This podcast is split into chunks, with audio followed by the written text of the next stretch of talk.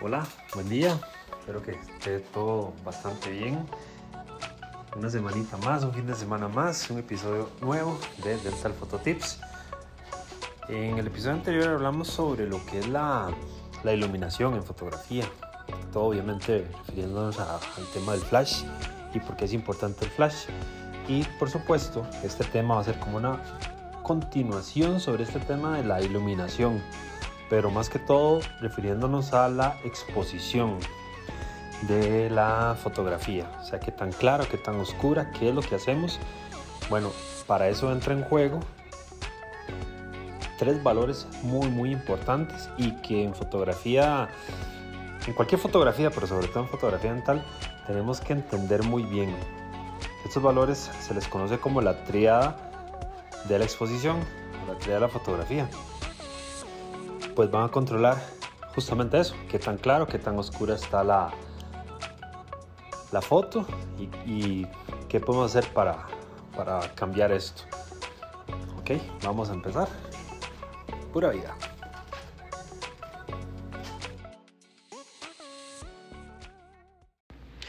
Este tema de la triada de la exposición es un tema que en casi todos los cursos de fotografía se inicia hablando de eso. Pero yo quise empezar con los episodios anteriores hablando de equipo. Porque no hacemos nada teniendo la cámara si no tenemos el equipo correcto para tomar fotografías. Entonces, como les dije en, uno de los primeros episodios, ¿qué es lo que ocupamos primero? La cámara y el flash. Después viene el lente.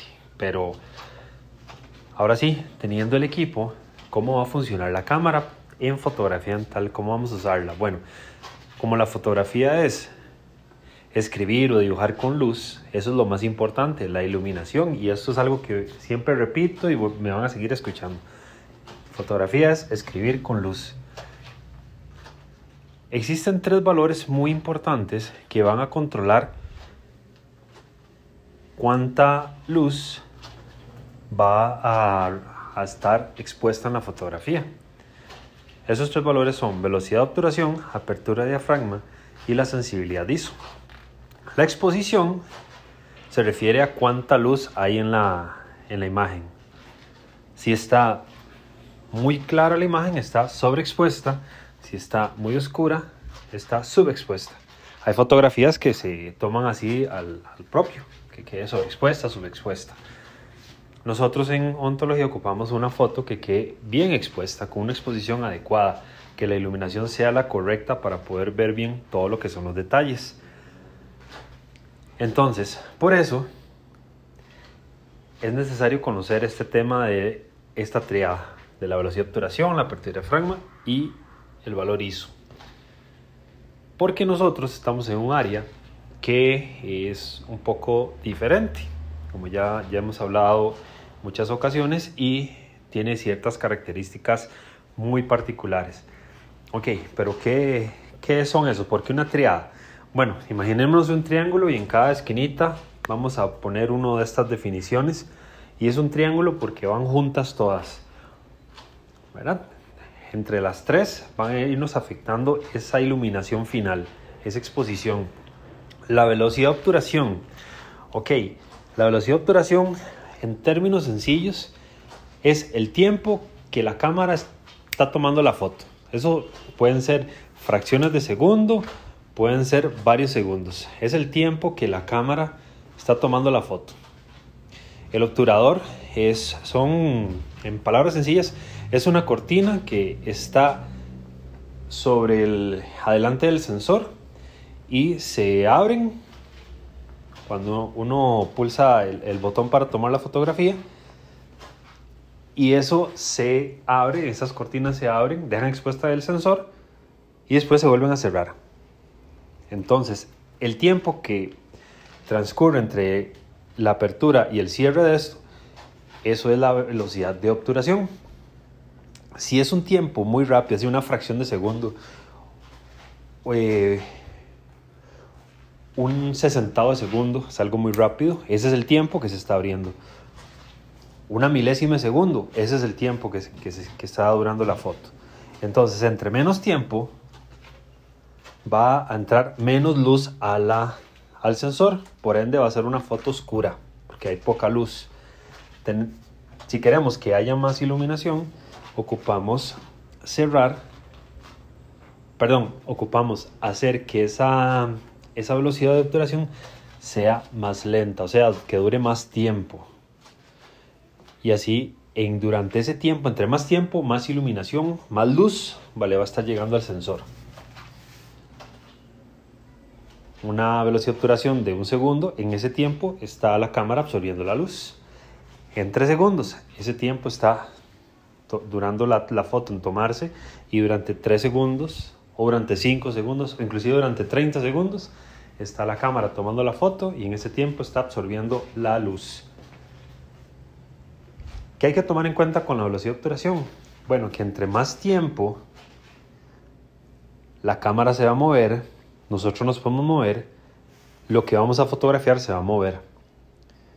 Entonces ahí, entre más tiempo, la imagen podría moverse. Entonces, para eso es que se utiliza el trípode para evitar esos, esos movimientos, para dejar la cámara quedita y tomar la foto. En ontología, ¿qué pasa? Yo estoy sosteniendo la foto, le voy a tomar la foto al paciente y si duro 3 segundos tomando la foto, tengo que aguantar la cámara en la misma posición con mis dos manos durante 3 segundos para tomar la foto y el paciente quedarse quedito durante 3 segundos para capturar una foto y que no se vea movida. Eso es imposible, eso es muy difícil de, obtener. Va a haber siempre un pequeño movimiento o un gran movimiento. Entonces ocupamos velocidades de operación más bajas, de fracciones de segundos, para que ese movimiento mío y el movimiento del paciente no se, no se refleje en el resultado de la foto. ¿Qué valores se recomiendan en ontología? Bueno, como son fracciones de segundo, entonces en la cámara vamos a ver uno sobre algo, uno entre algo. Entonces en ontología utilizamos un doscientuavo de segundo o 1 sobre 200. Eso lo vamos a ver en la cámara. Ese es el valor que vamos a utilizar o por lo menos el que yo utilizo. Si hacen cursos con otras personas, probablemente les den otros valores, pero el rango puede andar entre 1 sobre 100 y 1 sobre 200. No se recomienda utilizar valores más altos de... Perdón, se cerró una puerta ahí. Eh, no se recomiendan valores más altos de 1 sobre 200 porque entonces, o, más bajos, perdón, en tiempos más bajos, 1 sobre 300, 1 sobre 500, porque en ese tiempo la iluminación del flash no la vamos a capturar. Entonces vamos a obtener una foto oscura. Y por eso se recomienda esas velocidades de 1 sobre 100 o 1 sobre 200, porque en ese tiempo la iluminación del flash va a funcionar. Si no utilizamos flash, la foto va a quedar oscura. Por eso es la relación entre el flash y la velocidad de obturación. Entonces, bueno, ya entendimos más o menos qué es la velocidad de obturación. ¿Qué otro término es? La apertura de diafragma. El diafragma son como unas cortinas que están pero en el lente. Estas cortinas se, abren o se cierran dejando un círculo en el centro y ahí es donde va a penetrar la iluminación, la luz. El valor de la apertura de diafragma se, eh, se le da en, en F stops o un F y un numerito después. Entre más alto esté ese valor, más cerrado va a estar ese diafragma. Entonces, por ejemplo, un valor de F32 para la apertura, para la apertura de diafragma va a ser un diafragma muy cerrado. A diferencia de un valor de F2, va a ser un diafragma muy, muy abierto. Entonces, al estar más abierto, va a haber más iluminación. Con F32, al estar más cerrado, va a haber menos luz, o sea, menos luz va a estar absorbiendo o va a estar llegando hasta el sensor. Ok, ¿qué pasa ahora? Aquí entra en juego algo muy importante también que se llama la profundidad de campo. Que en términos sencillos, eso es la cantidad de cosas que están quedando enfocadas o que se ven nítidas en la imagen.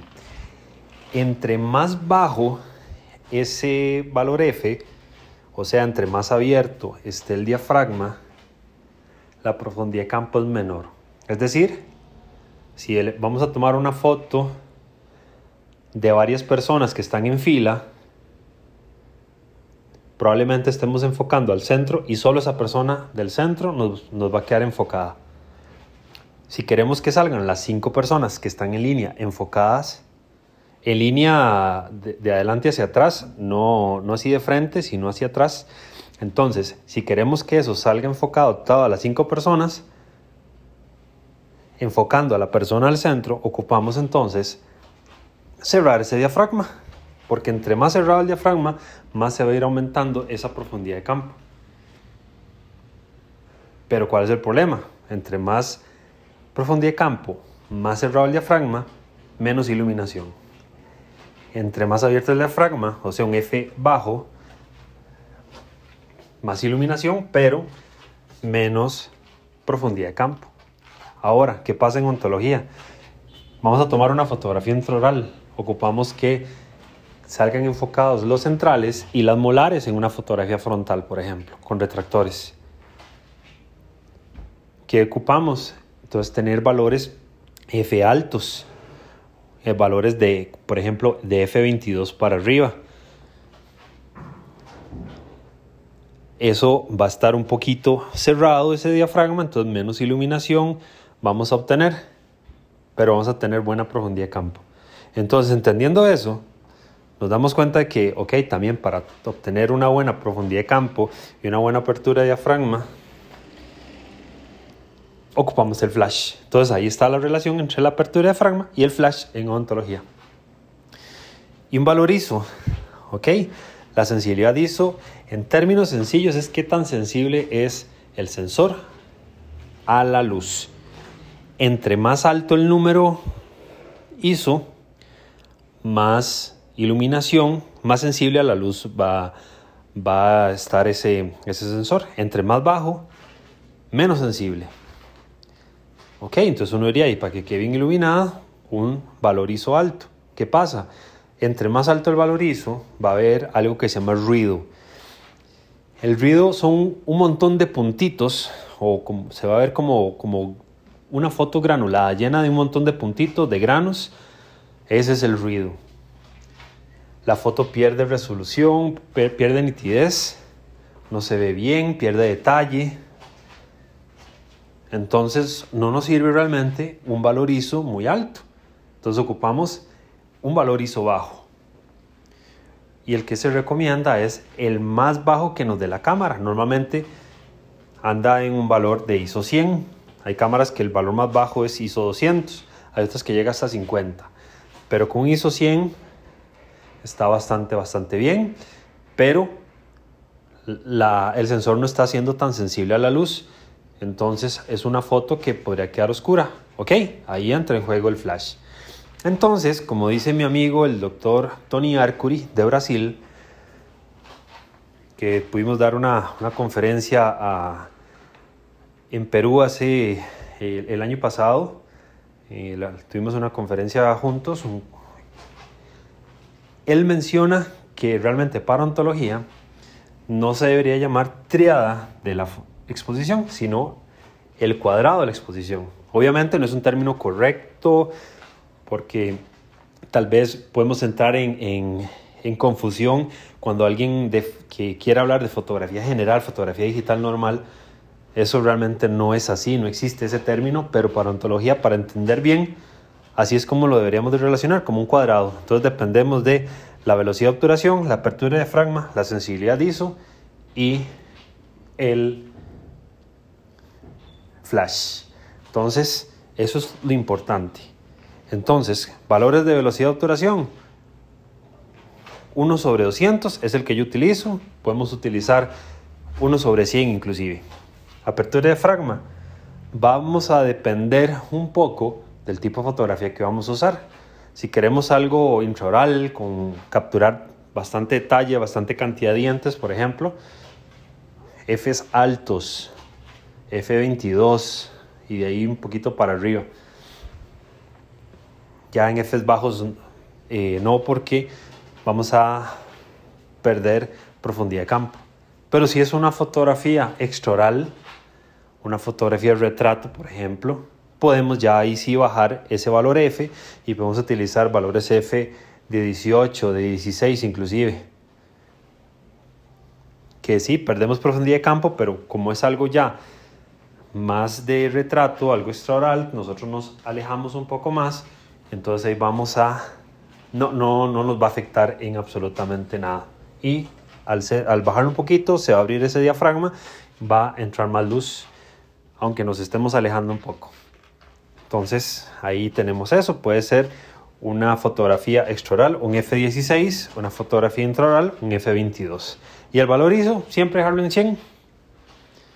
El valor del flash, bueno, como mencioné la vez anterior, va a depender mucho del tipo de flash, de la marca del flash, de la distancia en la que estamos para tomar la foto.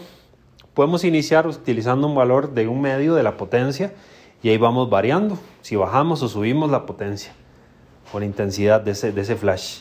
Entonces así ya podemos entender y tomar bien, muy bien las fotos.